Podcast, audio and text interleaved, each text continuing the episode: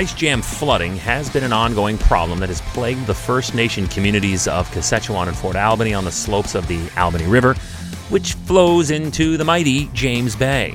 Hi, I'm Chris May, writer, producer, and host of This Day in Weather History from the Weather Network in Canada. Over the past 45 years, five major ice jam events occurred on the Albany River in northern Ontario.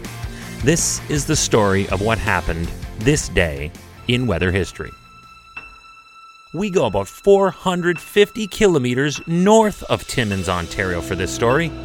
Over that 45 year period, frequent evacuations of these communities to safer ground have had to take place.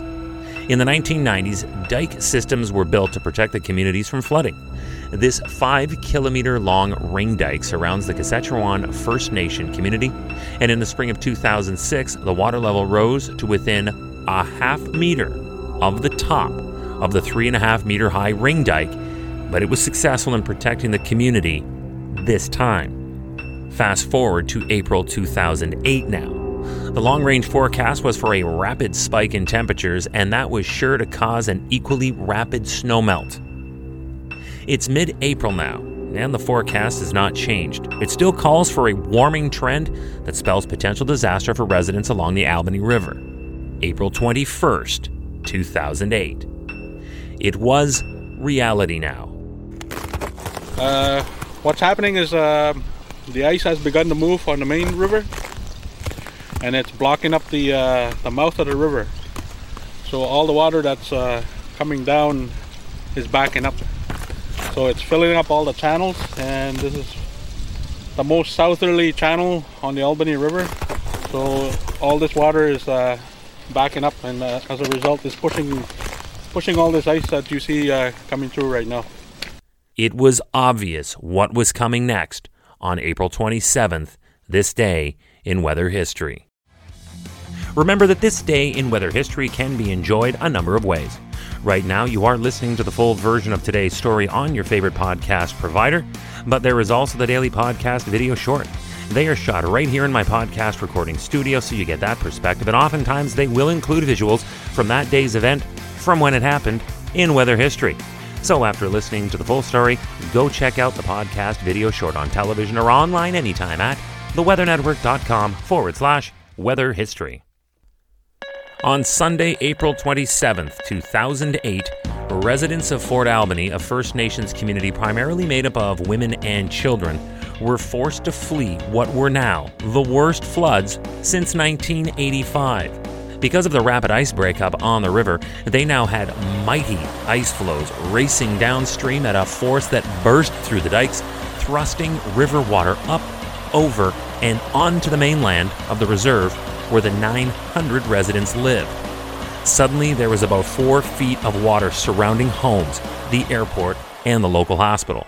Okay, uh, this is where I live. Uh, it's about almost two feet I'm wearing hip waders and uh, all my basement is flooded.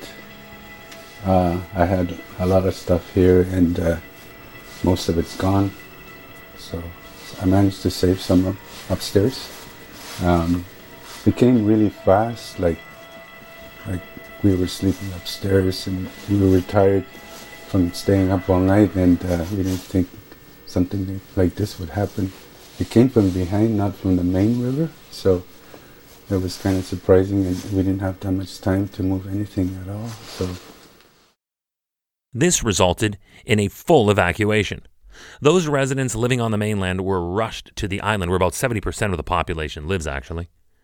Other evacuees were taken anywhere there was room. There were 1,900 residents at the time between Kashechewan and Fort Albany combined. A flight of about 1,000 evacuees from nearby Kashechewan were flown to Stratford, Ontario.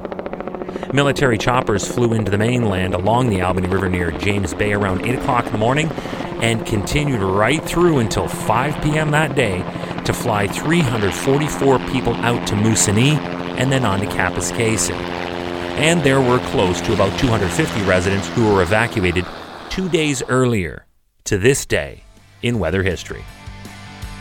Tomorrow is April 28th, and there are some hail stories that just defy imagination.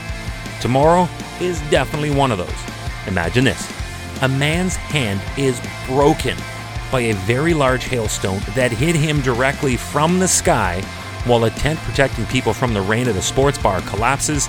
And what happened next is just too much to get into now.